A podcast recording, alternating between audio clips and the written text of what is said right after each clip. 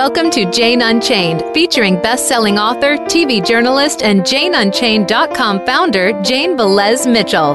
In the next few minutes, you'll hear a secret solution to the problems that plague our world. If you want to revolutionize your life, get truly joyful, and jump to the next phase of human evolution, all it takes is one simple choice. Now, here's your host, Jane Velez Mitchell. All right, welcome. And we are happy, joyous, and free. We are introducing you to a new way of living.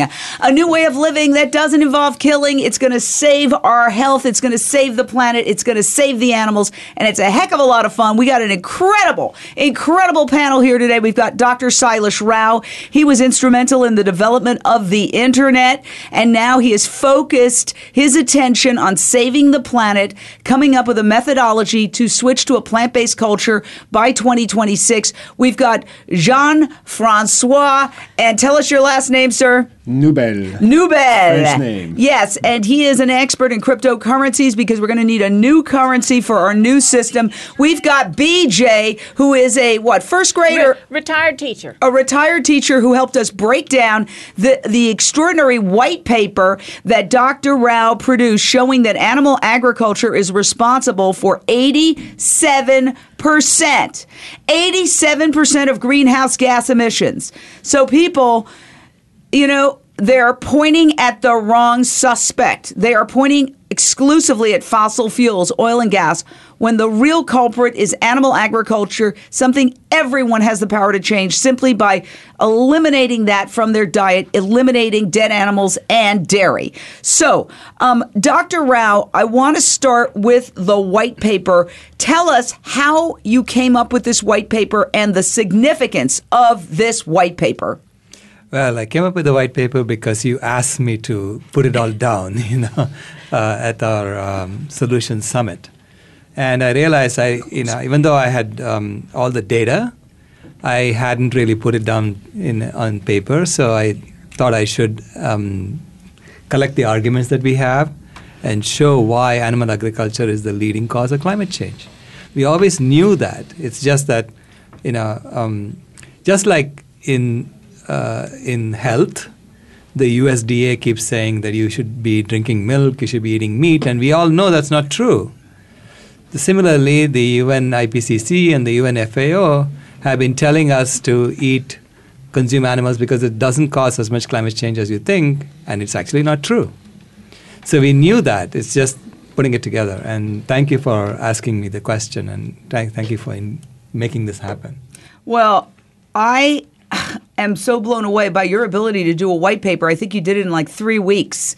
And uh, so it's extraordinary. Now, BJ, the school teacher, helped us break it down. I'm going to read very quickly because I've got it here on my computer.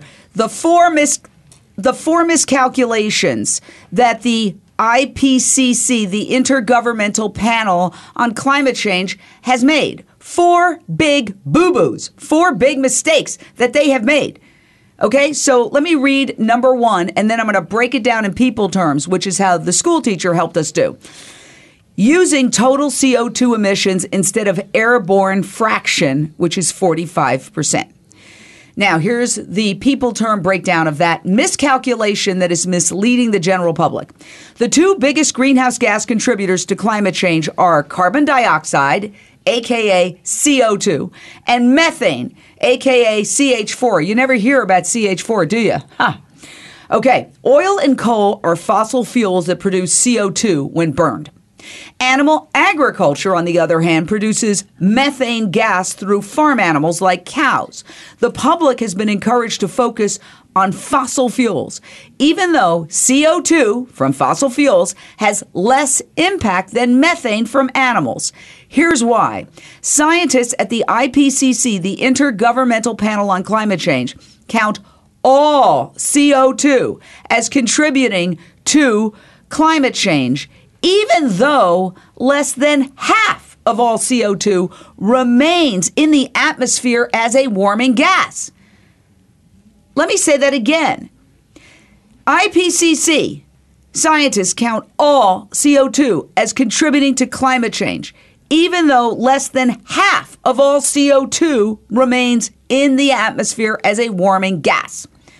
That miscalculation means fossil fuels are being blamed for more than their fair share of climate change, while animal agriculture is not getting the attention that it warrants.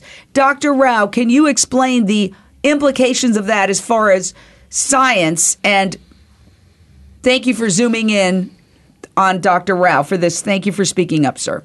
Yeah, um, the, this miscalculation basically, uh, on an annual basis, it puts the blame on fossil fuels much more than they deserve to be blamed. Overall, you know, the CO2 is the number one gas uh, that is causing heating, global heating. But that CO2 has been accumulated over years, over hundreds and thousands of years. So if you look at how much has been accumulated over thousands of years, you discover that land use is actually the number one reason for human made CO2 emissions. And fossil fuels, all fossil fuel sources combined, have caused less emissions than land use change. So, because of that, we now have the ability to suck that CO2 back on the ground by bringing back the forests that we cut to raise animals. And on an annual basis, the methane from uh, animal agriculture causes more global heating than the CO2 from all fossil fuel sources combined. And one of the reasons why we ended up doing this white paper wasn't like I just had this genius idea. I was at the climate strike march mm. and trying to get the word out about animal agriculture, and I was repeatedly told to shut up. That was a direct quote. Be quiet. You be quiet. Shut up. Shut up. That's what I was told by numerous people. And so, in frustration, I was like, oh my God. And I started crying and I, I don't cry very often. I'm not a crier. In fact, I went to a course to learn how to cry. um, but I just got so depressed. I was like, if the climate people can't talk about climate change, we're done. We are done as a species because we've only got seven years left. And then what happened was I, I suddenly had this thought like, the only way they can be forced to look at the impact of animal agriculture as if we prove it's the leading cause, which I had already heard that I guess it was World Bank economists mm-hmm. had proved that it was 51%. Nobody talks about the 51% anymore. The New York Times publishes articles that says 14.5% that animal agriculture is responsible for 14.5%. So I was thinking of that 51% figure and I said, if we can get that out there, then they're forced to look at it because that's most climate change.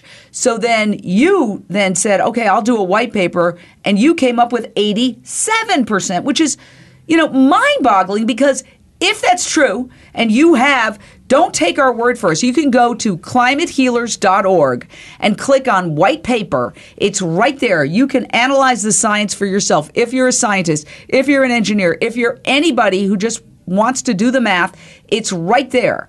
Now, I found it very hard to absorb all of it. So, what I did was we worked on breaking it down. So, we just broke down miscalculation number one. I'd like to take an opportunity to talk a little bit to BJ. BJ is a school teacher who um, knows how to break concepts down to their very simplest form. So, BJ, thank you for speaking up. Tell us in your terms, this whole idea about they're counting all CO2 emissions instead of just the amount of CO2 that remains in the atmosphere. Well, thank you, Jane. That was um, a, an amazing concept. I had no idea that the CO2 was miscounted at all. I knew that that people were focusing on the carbon dioxide and the fossil fuels. And I knew they were ignoring the methane and the cows in the animal agriculture. But I didn't understand that the CO2 in the atmosphere was actually dissipating or being. Uh, brought down to the earth and, and brought into the oceans and the land, and that they should have only accounted for less than half. So I was amazed and felt like it needed to be in the paper too. When he brought up that point and wrote it on the board, you know, it, it was like, well, how do we explain this? And you helped explain it. I want to go, and we've got yes. a lot of. We're going to talk to you right after the first break, but um, I want to go to the second miscalculation by the IPCC, the Intergovernmental Panel on Climate Change, averaging methane impact over 100 years. Therefore, diluting it when they should measure it over just a decade.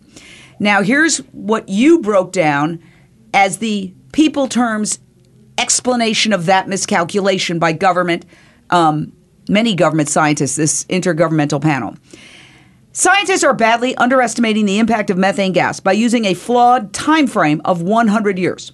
They ignore the fact that methane decays into less harmful CO2 after only one decade. By stretching methane's impact over an entire century, they are diluting the damage methane does compared to CO2. It's like eating a whole cake in one day and then calculating the impact that cake would have on your body if you ate it over the course of a year. Okay? It's like eating a whole cake in one day and then saying, we're going to calculate the impact of that cake by measuring the impact it would have if you ate it over the course of the year. Obviously, if you ate it over the course of the year, it wouldn't have much impact. But if you eat a cake in one day, you're going to get a stomach ache. Okay? You're going to get fat immediately. You're going to put on calories. This is can you can you just go into that one a little bit? Yes, I would love to. One of the things that people would say is that methane has less impact. So we don't pay attention to it. We have to pay attention to the CO2. And when it was brought to my attention that they're using the 100-year time frame, even in my mind I thought why are we using 100 years? We only have 12 years. Even the IPCC said we only have 12 years or we're not going to be able to change this. So when I found out that it, it could be measured on the 10 year time frame, then I thought, why not? And so some uh, people said, well, that's just what the scientists do. Well, that's just what's easy for them. They could actually measure it on a 10 year time frame because, uh, and, and they need to do that. It's, it's an error to try to measure something when we don't even know if we're going to be here. I mean, we have extinction on the plate here. Now, Dr. Rao, if you could um, explain why you think they're doing this, and we're going to just allow a chance for our, our camera to come back closer to you because it's very hard to hear Dr. Rao. So scooch up, and uh, uh, we just want to make sure we get your words because your words are super important. Um, and that yeah, that green is on right on that mic on the mic above there. Yeah right there. Yeah. Okay. Tell us, Dr. Rao. Yeah. See, eh, I cannot say why they do it, but I know what they're doing is actually beyond eating a cake and you know, stretching its impact over a year.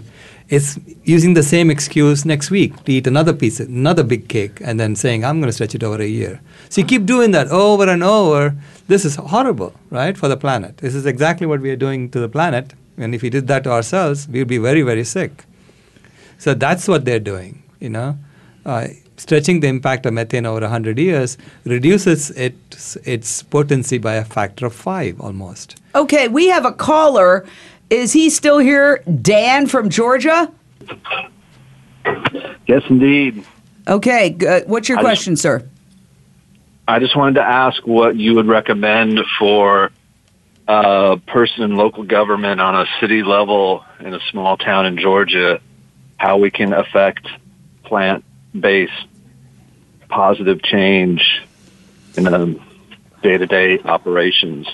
Okay, we have a caller from Georgia, Dan. He said basically, um, if you're in a small town, let's say in Georgia, and you want to affect positive change, how do you do that? And uh, I, I, personally would say take matters into your own hands. Don't wait for government officials. You know, the government is part of the problem. They are the key part of the problem.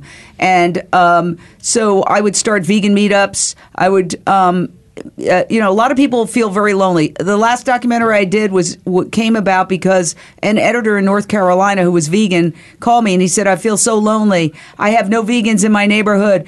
Uh, people mock me. I don't know what to do." I said, "Well, I'll put you to work right away." But um, it turned out that he did have vegans, but he just didn't know them. So there are a lot of closet vegans all over the country, and they come in all stripes and all backgrounds conservative, liberal, young, old, people who have just woken up, and uh, they just need to know each other. So create a meetup at a restaurant. Um, make sure it has vegan options or that you can, you know, you can always eat a baked potato, even at a steakhouse. I've done that myself baked potato in a salad with oil. And uh, just start meeting them. And then once you're together, you can brainstorm about what you can do. And then once you have a power base of a group, then you can go to your local community, as we did in uh, California and we demanded that. In fact, in in L.A., we just demanded that all major government, local government institutions provide plant based options, and they passed it. They passed it yesterday.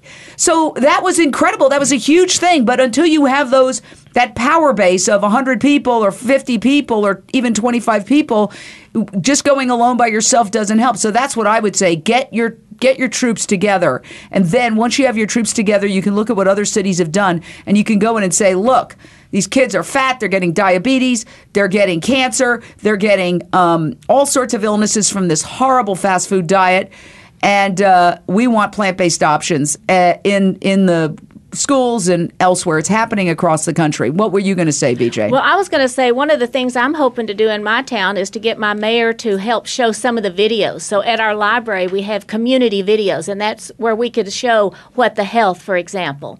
And then I remember that there's another town that started having. Uh, what do they call them? Health fairs. And he brought in people who could speak and and it brought attention. Okay, we got one more caller, then we'll take a break. James Madison from Phoenix, Arizona. What is your question or thought, James? Oh yeah. Hey, can you hear me? Yeah. Okay. Um, yeah. Let's see. My question was, um, I was re- reviewing the white paper and uh, it discusses that methane. Um, there's like an averaging that they average over like a hundred years time frame Mm-hmm. for for comparing CO2 to methane, and they were saying, and then in the white paper is explaining that methane actually has a lot more impact Yeah. James, I'm going to jump in actually. because we actually have just been discussing that. Yes, the caller is asking about, well, yeah, they're saying that CO2 is the biggest problem when methane is the biggest problem. And, um, you know, we're talking, but explain the politics, Dr. Rao, before we go to the break. Yeah, the politics is, you know, uh, animal agriculture is within our governments all over. I mean, animal agriculture industry has infiltrated our governments. And so they are trying to change the story so that the story is not about them, but about something that people cannot do anything about. Fossil fuels, you, you know, pretty much cannot do anything about. You have to go to your job, you have to drive. So it's inconvenient. Whereas if you, if you knew it was animal agriculture, everybody could change their diet. So the whole thing will collapse, right? So they and they are just trying to desperately keep that going, their industry going. I really think that's that's what it is. Yeah, and also you can't really make money off of. Um, well, you can now. They're starting to take veganism seriously because of uh, Beyond Meat and Impossible Foods. So it's a moneymaker now, uh, and so now they're starting to consider it. But if you don't get a disease, you can't make money off of curing it. Um, there's a lot of money, not just in feeding people bad food, but then getting them sick, and then the whole healthcare institution. And I know when I, you know, on mainstream television, when I used to try to bring up health when we were talking about healthcare, they'd cut me off.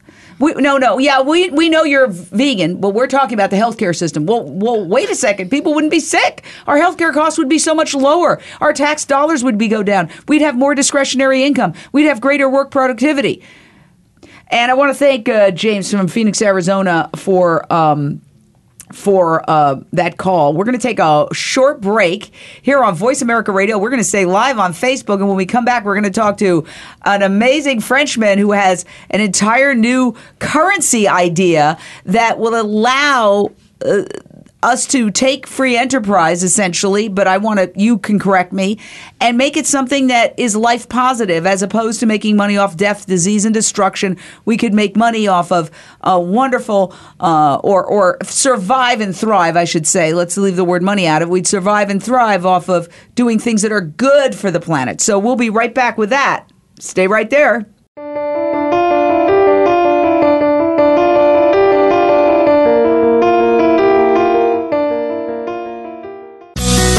Be sure to friend us on Facebook. You can do it right now.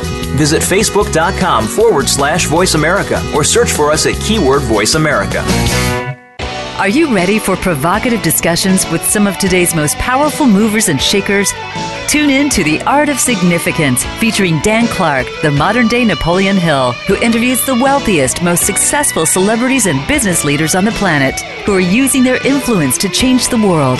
From authors to entertainers, sports figures, educators to military leaders, Dan covers multiple topics. Tune in every Monday at noon Pacific, 3 p.m. Eastern on the Voice America Influencers channel.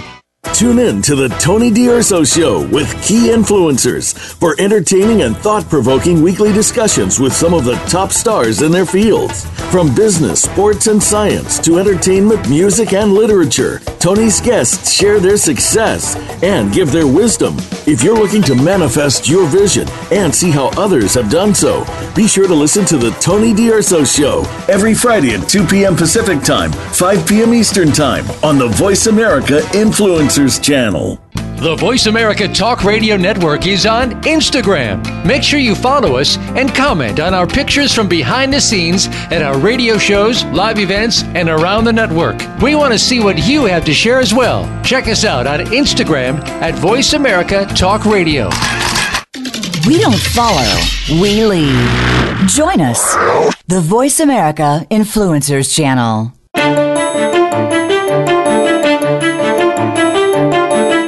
You are listening to Jane Unchained. To reach the show today, call in to 1 472 5795. That's 1 472 5795. You may also send an email in to janeunchainednews at gmail.com. Now back to the show. All right, we are here on Voice America Radio, simulcasting on Facebook, talking about the white paper that Dr. Sailesh Rao, who has you know a bio that goes a mile. We could spend an hour just talking about all the things he's done. Uh, please, no fiddling. Um, sorry about that. Sorry, didn't mean to uh, snap there, but we it's feedback. Anyway, so what we're doing is uh, we're talking about this white paper, and we're talking about we boiled it down to people terms where it was the miscalculations that the scientists are using that all the media is using there's miscalculations. We've covered two of them. Let's get to number three and four, and then we'll talk to uh, Jean Francois. No? Yes. Okay. Not considering the opportunity cost of land use for animal agriculture. Here's how we boiled it down most forests are destroyed to create cattle grazing land.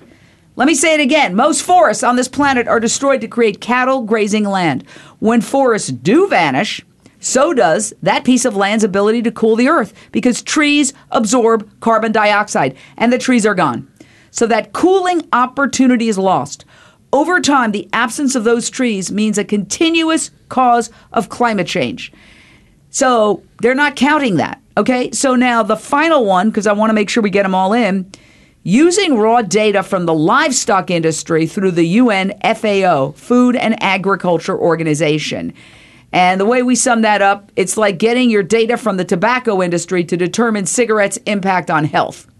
So you can see how just incredibly biased the information we're getting is.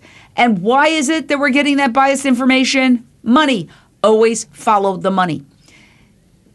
This is multi trillion dollar industries that we're talking about. I believe the pharmaceutical industry has more lobbyists than any other industry. Um, the meat and dairy industry has co opted the USDA, the Agriculture Department, uh, the pharmaceutical industry has co opted the FDA. So we're not even living in a capitalist society. We're living in a society that is corporate socialism, which brings us to money. Uh, Jean Francois, tell us about your plan to try to allow people to survive and thrive while um, we not destroy the planet and cheat a little bit so that there's the camera. We don't want to just get your profile. There's the camera right there. Okay, thank you. Well, first, um, we need to really understand how money works because money, by a, a physical law called the Pareto effect, Pareto, um, will condensate always in the hands of the few um, because of a law, not because of human greed. And as long as we use this kind of currency called money, which we've used uh, for any forms of pyramidal collective intelligence, that means the societies we've known so far since the invention of the writing, we've used those kinds of currencies that always concentrate in the hand of the few and that maintain power structures, top down power structures, always. Okay? So we may want to question if we want to build a vegan economy can it work with the conventional money system? And I make a short answer here as a researcher in collective intelligence, and the answer says no. We cannot build a global vegan, vegan economy and a fair economy where you know the flows of wealth will continue to forever and ever and ever without concentrating always in the hands of the few. We cannot make it with conventional money. No way it can uh, it can work. So we have different options. Um, the options that I want to work on, we want to work on building alternatives for people if they want to if they want to create other forms of uh, economies. Uh, so, building a vegan economy means that we will not play anymore with the dollars or the euros or the yens or anything else. We can design new forms of currencies. Um, my point here, you see, for many years, uh, if you wanted, for instance, to print something, you needed a big factory. You even needed kind of governmental or power structure kind of uh, alliance to make this possible. If you wanted to make um, a radio broadcast or a TV uh, channel, you would also need like you know big buildings and hundreds of people working for you. And now we can make a TV channel for ourselves. If you wanted to build an economy and economic infrastructures, you also need needed governments or banks or you know big infrastructures. But now, in the years to come, we can create currency systems in our own. And so, what if we used the technologies that we have now, the crypto technologies and the cryptocurrencies, in order to build distributed economies because crypto technologies do those things we go they enable distributed infrastructures distributed living system to exist that give us the power to do those things so what if we started to create our own vegan economy what does it mean it means that with a cryptocurrency, you can make a smart currency. It knows where it can go, it knows where it cannot go. It cannot go in the slaughterhouse, it cannot go in the dairy farm, it cannot go in the hands of the butcher. Because, in, unlike a conventional currency, uh, conventional currency can go anywhere. It doesn't have any intelligence in it. I can spend my dollar to the local, you know, organic food farm but I can also spend it for um, sexual tourism in Bangkok or anywhere else, or buying guns or drugs, or or just buying meat, you know, and, and supporting the dairy industry. It doesn't know that dollar or that yen or rupee. But a cryptocurrency, I can put the rules, the social rules, the, the game that we want to play, I can make it smart. So it knows where it can go or not go among the players in the economic system. And that makes it a complete game changer because now having the power to design those things, it means we have the power to design currencies at a local scale and a global scale. I want to ask a question for, for those of us who kind of need a picture painted. Mm-hmm. We just like we summarized Dr. Rao's very, very complex findings, but explosive findings. Um, how would you give us an example of how it would work? So somebody signs onto a cryptocurrency, mm-hmm. maybe it's on their phone, just like all, a lot of the other cryptocurrencies. You it's digital, obviously. So they want to go and buy. Just give us a sense of how it would work. Give us an illustration. Sure, and we have this coming, for instance, with um, a young organization called Vegan Nation, starting in Israel but having a global project, and we'll see it also with Dr. Sailesh Rao uh, working on the Aquarius currency. So, how will it work? Well, you download an app first, and then you see uh, what kind of businesses you have around, and also your community that you that you have around. Who do you want to play with? So, for instance, uh, you may want to the local restaurant, the local vegan restaurant, and this local vegan restaurant at the beginning may say, okay, you can pay me, let's say, 80% in conventional currency, dollars or euros or whatever, and now give me 20% of this vegan currency because I know those 20%. I can also spend them, give them to my employees who also likely as vegans may want to go to the local organic food market and buy also vegan food who will also accept those things. So we want to create those, you know, circular uh, local economies first, but that can also percolate and become global very quickly. Last but not least, um, for many people, you know, becoming vegan, they think it will cost them uh, you know more money mostly because if they want to to keep up to the uh, old lifestyle, like you know, replace meat with plant-based meat and all processed food, it may cost a little more. But we also can think of uh, community food as well. What if you know when I make a delicious vegan meal for myself in my town, my hometown, I say, okay, I'll make not one portion for myself, but let's say three portions. And then I make this available uh, for my local community for whoever wants to pick up this uh, this food and pay me if I want to do it in the market economy and pay me with a vegan currency. And so you see, we have so many ways to activate with those apps that we can install on our on our smartphone and, and computers to first, you know, spot the local players, the local economic players, and not necessarily just the 100% vegan one. You can have also the local restaurant the restaurant that has uh, vegan, vegan options, or you have, you know, someone having a conventional diet, but they say, hey, I want to go a little more vegan in my life and I want to learn how to cook, or I want to uh, learn how to dress myself also in an ethical way and not kill animals and all those things. And so, you know, the mutual teaching and the mutual share uh, care that people can give also can activate a local vegan economy. So the only thing that we need to do two things actually. First, we need to create apps where we can build our digital self. That means, how do I exist online? And that means online means locally and globally, as a, as a digital person, and how can I find other digital selves? So if I can find someone else, then I can flow a new economy there. Mm-hmm. And second, we want to build those cryptocurrencies because they have intelligence in them. They have the social project that we want to have in them. Okay, we got so many calls. Uh, let's go to is Dave Rutan still on? Either Dave. Okay, go ahead. Dave, Dave, San Diego Dave is on. Okay, what's your question? Okay, so I just wanted to add something and ask a question.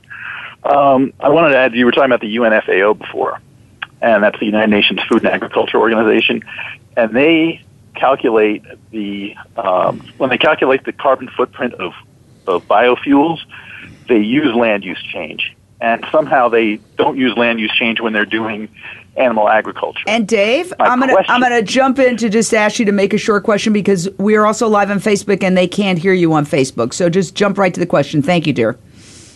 Okay.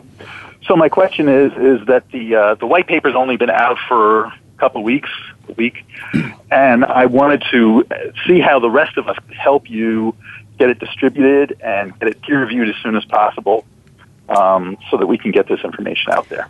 Excellent question, Dr. Rao. Uh, Dave from San Diego wants to know how can we get this out to the world, especially when the major newspapers and networks do not want to cover animal agriculture at all because they're advertiser based. Yeah, so we have the white, white paper on our website, climatehealers.org. Um, so you just look, click on the white paper tab and you'll find it. And you can download a, a PDF as well, so you can print it and give copies to people. So, so both the PDF and the white paper are available for free on our website. Yeah, and you know, it's going to require a campaign. We have a box of the white papers. We're going to the climate strike. Greta Thunberg is going to be at LA City Hall this Friday at noon calling all vegans with their signs. Remember, they can't tell if you're vegan, even though you're smarter and more attractive. No, it's a joke. But they can't tell that you're vegan if you don't have a vegan sign. So we have some vegan signs here we could show on Facebook Live. These are of signs that you can take to this Friday. Greta Thunberg is going to be at Los Angeles City Hall. Get there at 11 because all the news stations go live at noon. And if you get there at 12:15, you're going to miss it. And so you want to get in position, bring your vegan signs. We're going to be distributing this and we're going to be attempting to get this pamphlet with the white paper to Greta Thunberg. Now, based on my past experiences, that's going to be very difficult. It's going to be trying to like get across the 5-yard line at the Super Bowl when you're not a football player. But um, we're going to do our best to try to get this crucial information to Greta Thunberg because essentially what's happening now is they're pointing at the wrong suspect. They're saying fossil fuels, that means oil and gas. So nobody really has to worry, oh, yeah, fly less, drive less, drive an electric car. But those things are much easier to accomplish than switching your diet. What, what we need to get people to focus on is switching their diet eliminating, reducing and eliminating meat and dairy from their diet. So um, uh, that is a tall order because basically a large portion of the population is brainwashed. And one of the key things about being brainwashed is you don't know you're brainwashed. So people cite their culture, they cite uh, the convenience, they cite a million reasons why they can't make this switch, not knowing that essentially they've been hijacked. Their brain has been hijacked by uh, those who control the substance. And I always use alcoholism as a, as a parallel because I'm a recovering alcoholic with 24 years of sobriety. And when people, my only my true friends, would tell me I had a problem back in the day, uh, only my true friends would tell me I had a problem back in the day. But if anybody tried to talk to me about not drinking, I'd give them the evil eye and I'd, you know, basically say, buzz off. You know, it's, it's not your life and it's a choice and all the things that they say about eating meat. Well, then I hit bottom and then I had a moment of clarity and I realized I'm being self destructive. So, how do we get the average person in America and the world to have a moment of clarity and hit bottom on meat? Um, it has to be a shock. And I'll give one more analogy and then we're going to go to two other incredible guests. Uh, I had this persistent cough and I went to the doctor and he sat me down. He started asking me about smoking and he said, uh, How many years did you smoke? Did you smoke? And he was very rude, which I think was all part of his scare tactic.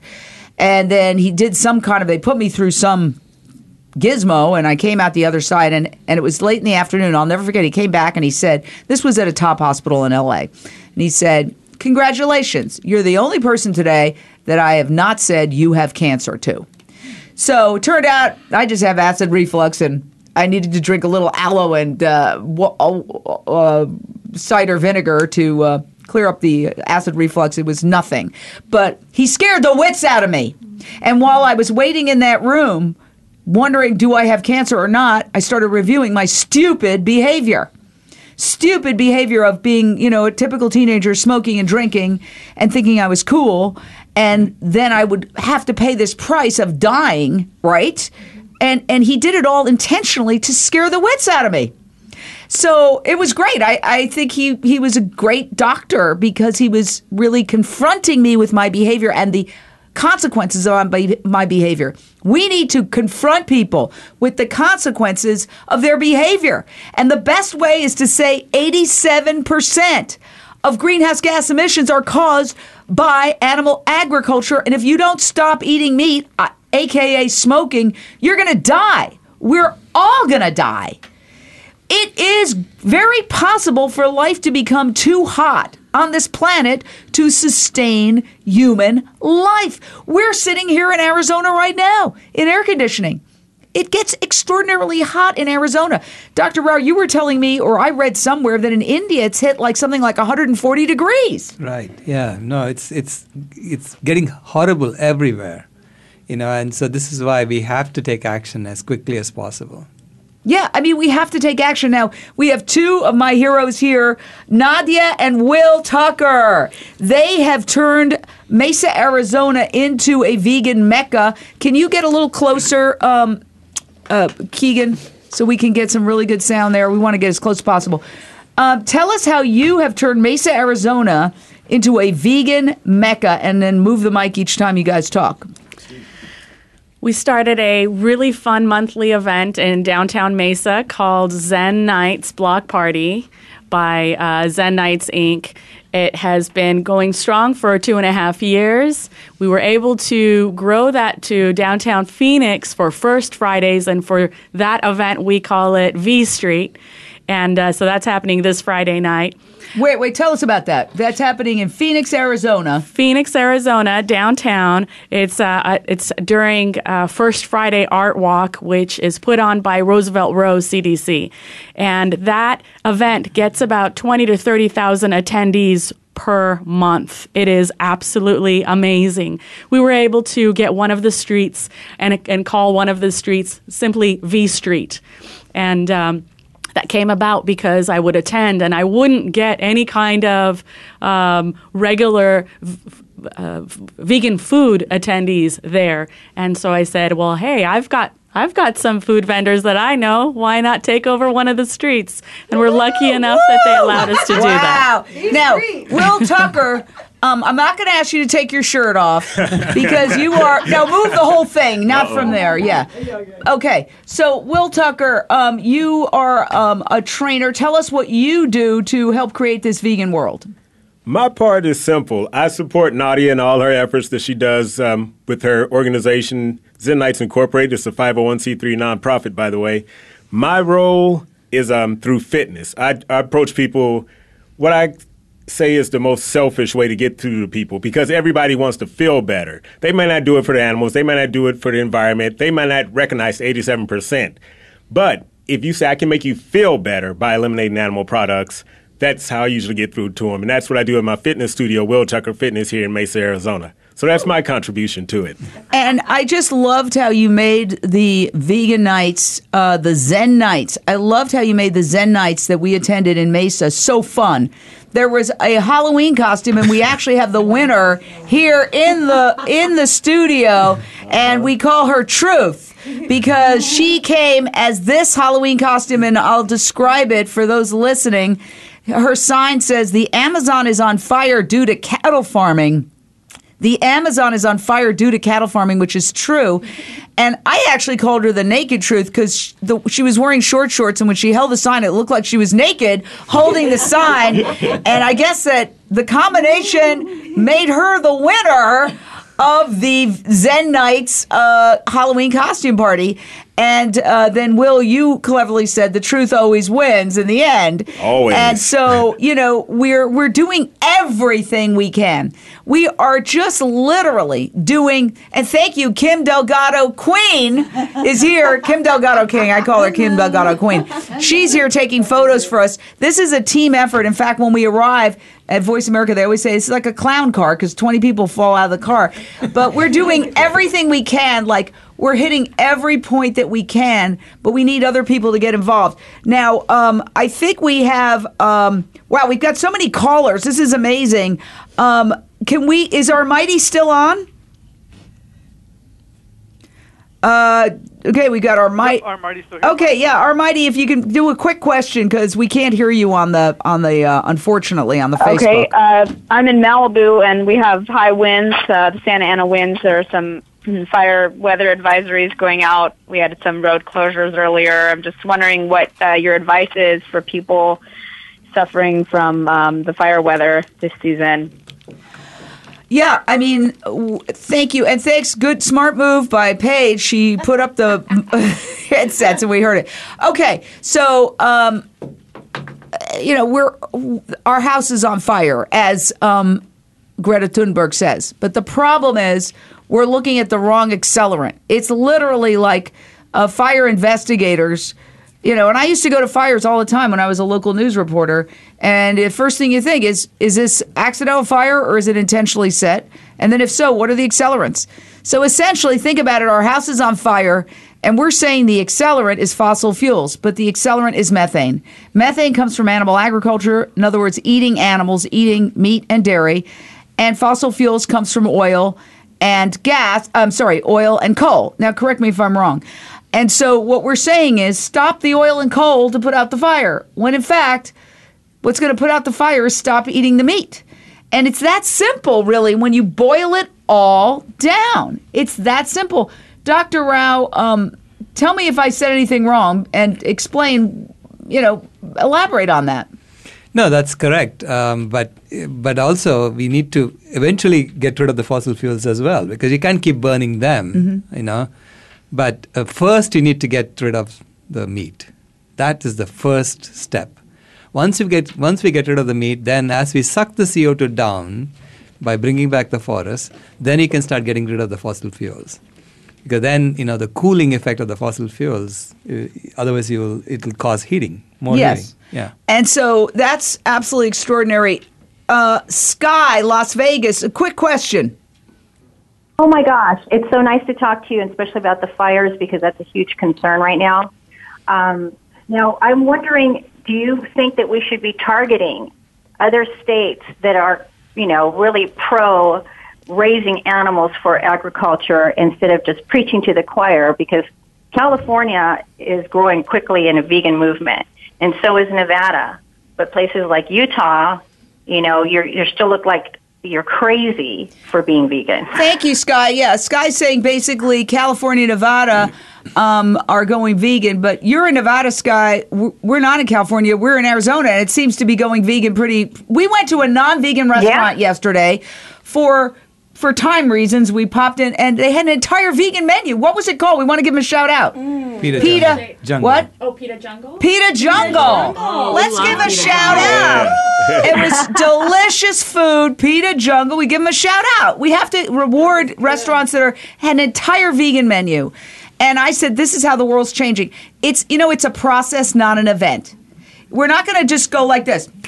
Okay, we're all vegan. It's a process. And one of the great parts of the process is non vegan restaurants becoming more veganish. And we're seeing that all over the place. So I want to get one more caller in. She's been waiting a long time. Elizabeth Chicago, I hope you're still there. Your your question or thought, Elizabeth. Yes, a quick question. So, for many people in the Midwest, maybe they're not seeing the fires on the West Coast, but something that does affect them today, just like the fires are affecting people in California today, is that it's very expensive to be sick. And uh, Dr. Kim Williams, who is the cardiac head of Rush Medical Center here in Chicago, says that 97% of Americans are heart unhealthy and that we're breaking our healthcare system. I wonder if you could talk about some of the health costs for people that they're experiencing right now.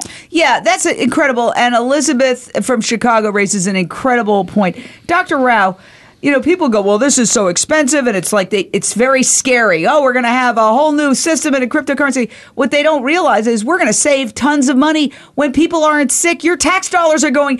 Healthcare is a huge portion of what the government spends its tax dollars on. If everybody got healthy, we would have a lot more money in our pocket. Ditto for not subsidizing meat and dairy products. They are taking our tax dollars and they are using it to subsidize this industry that kills billions of animals without your permission, without your approval. It's the opposite of free enterprise. Absolutely. Yeah, absolutely. I mean, you nailed it. You know, this is really what's going on because we have a system in which every industry wants to grow. So every industry you know, has this motivation to grow because that's the only way they'll survive. And so if the industry has been growing by selling diabetes medication, they want to sell more. If they've been you know selling heart disease medication, they want to sell more. So this is really why uh, you know we are in this system that's destroying the planet. We have another caller. Poor Dave Rutan has waited so long. Dave, I'm sorry. I apologize. Your question or thought?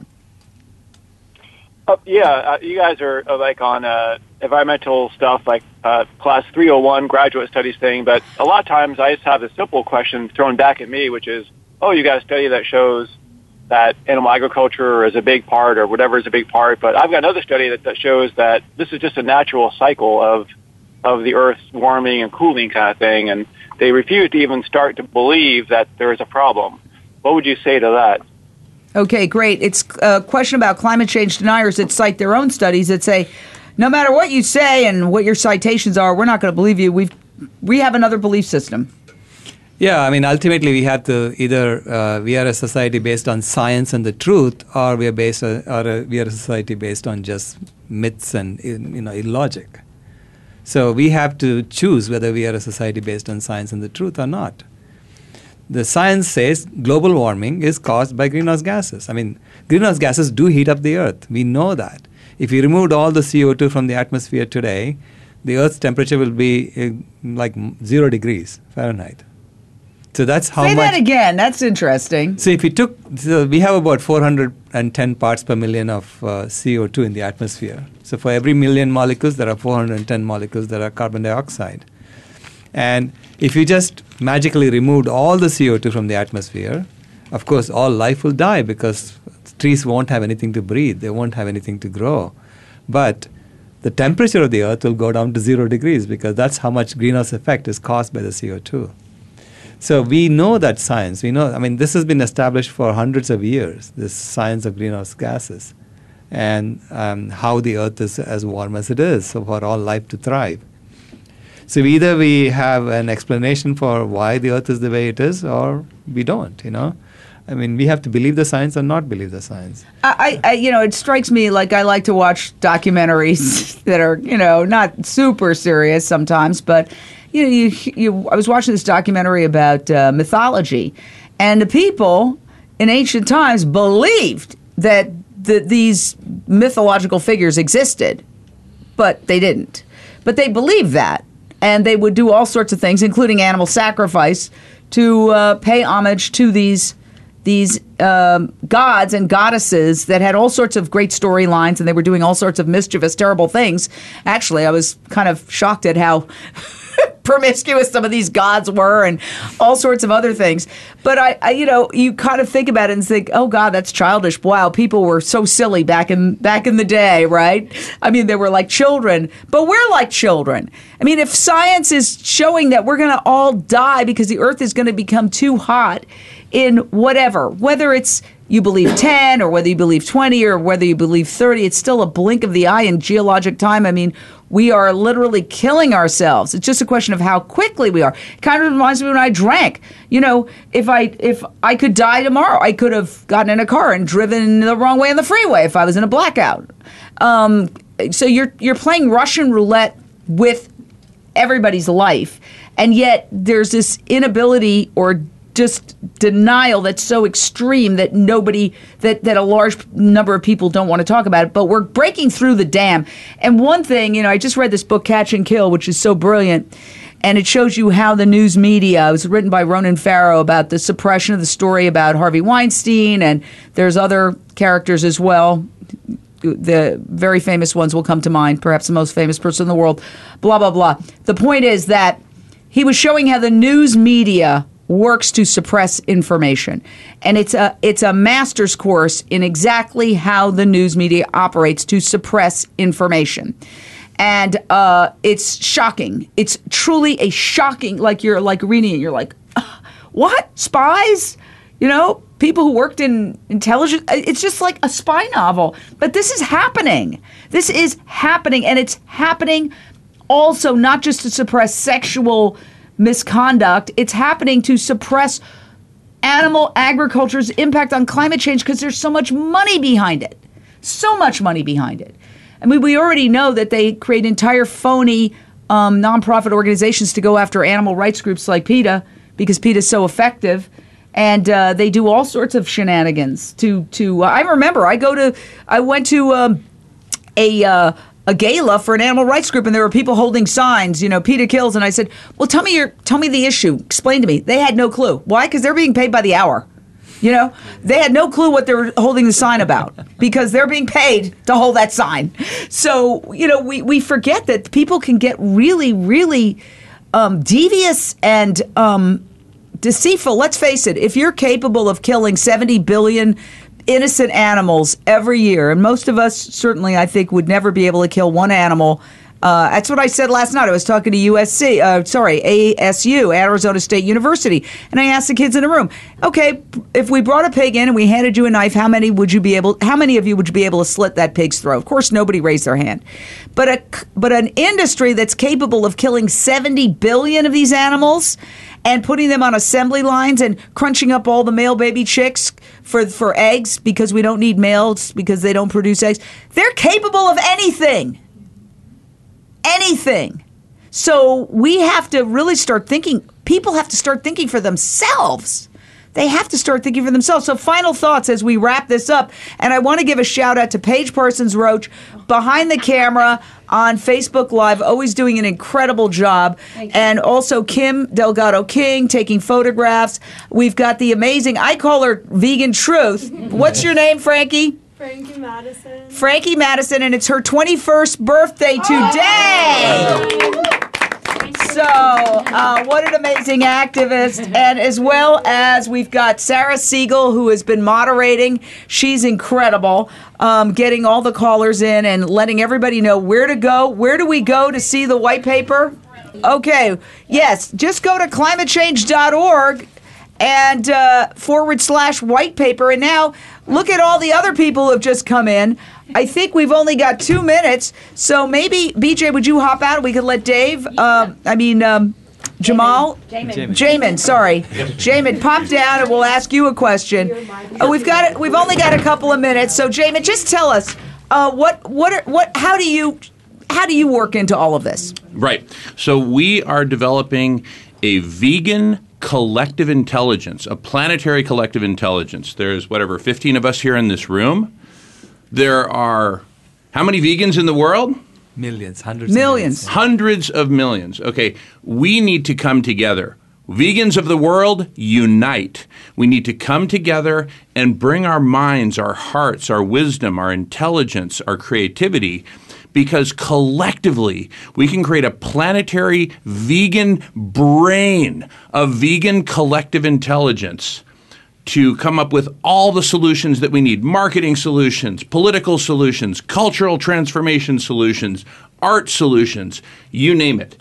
So, Yeah. join- Yes.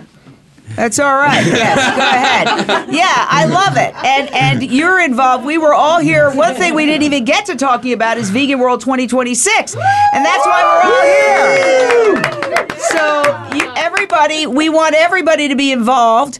Um, everybody in the world can be involved. Um, you know, like they say, the only requirement is a desire to, and the only requirement is a desire to save the planet, save animals, save your own health. Get involved. You know, you don't have to be 100% vegan to get involved. That, people get scared by that word. If you're plant based, get involved. We're on the journey. We're all on the journey. Nobody does anything 100% perfectly. Uh, and, you know, I wasn't born vegan, so um, we're all learning as we go. Um, so we just really, really, really invite you to get involved. And you can go to climatehealers.org. Climatehealers.org. Also, watch Countdown to Year Zero. It's on Amazon Prime, and it explains Dr. Rao's work. Countdown to Year Zero on Amazon Prime. Free to Amazon Prime members, 99 cents for everybody else. Thank you so much.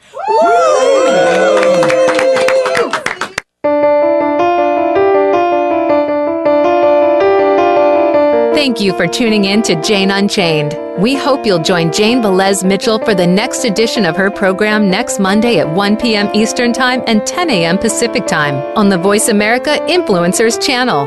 Meanwhile, have a peaceful week.